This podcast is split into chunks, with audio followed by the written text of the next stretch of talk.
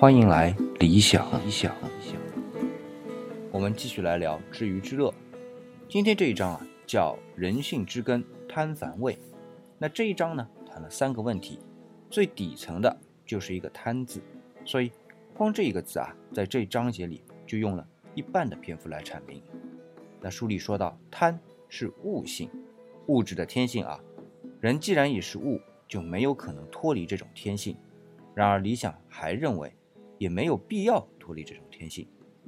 那书里举的例子啊，又是回到原子层面的，从氢原子开始说起，好像氢原子就是模特一样啊。那氢原子最简单也是最稳定，一个原子核一个电子，不安分的氢原子呢，想获得更多的自由电子，就得利用引力聚集起大量的物质，把自己不断的压缩，哎，就像地狱里煎熬。那核聚变啊，真的是像煎熬一样。然后呢？还放弃了很多能量和物质啊，为的呢，就是在聚合体内获得质量和获得两个外层电子，哎，这就是氦原子。那有了两个电子之后呢，如果还不安分，就可以继续煎熬。那核聚变成碳原子核，那就可以俘获六个电子，变成整个碳原子。那一旦有了碳原子啊，世界就复杂了。今天我们的生命体都和碳不可分。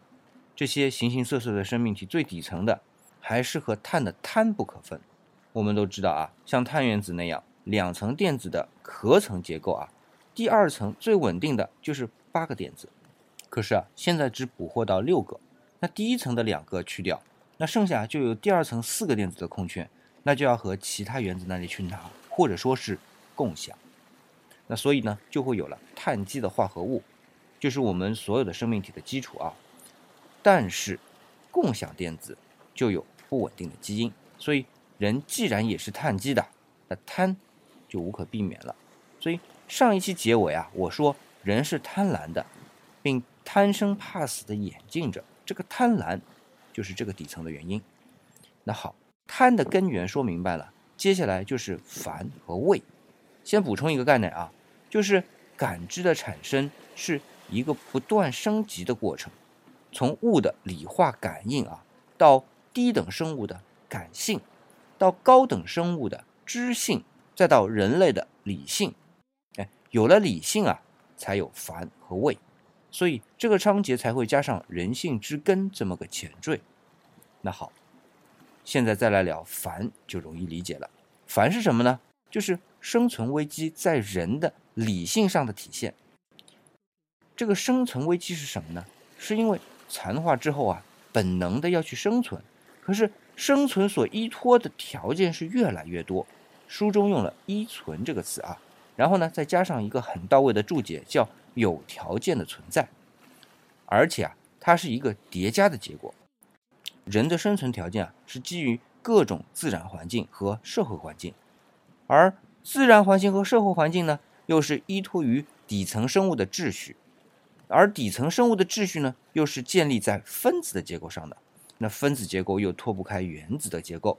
那这样一层层的，使得后演进的物种啊非常脆弱，真的是雷软之危啊。那这个出自于韩非子的典故呢，就非常好的描述出这种状态。这里理想想不明白一个事情啊，就是为什么要存在。不过呢，呃，先把这个问题放一边，咱先不去讨论啊。刚才把烦给解释明白了，就是因为每一层都是雷卵嘛，每放上一个蛋，下面的基础啊也都是蛋。它的危险呢是天知道什么时候突然之间下面哪一个蛋扛不住了，碎了，上面的蛋就瘫了。而且呢，下面的蛋也会因为上面的蛋坍塌下来而不复存在。九幺幺的双塔不就是例子吗？那有了这样的焦虑啊，很自然就产生了畏惧，而且每天。每时每刻都必须面对数以万计的变数，数以万计的不确定。那为呢，就是在这种不确定性中啊，随着人类的理性到来，固然而在的。那古希腊哲人普罗泰戈拉说过啊，人是万物的尺度，意思是万物的存在与否都因为人的意识，但很可能是万物的演化齐备状态。才是人类生存危机的天然尺度。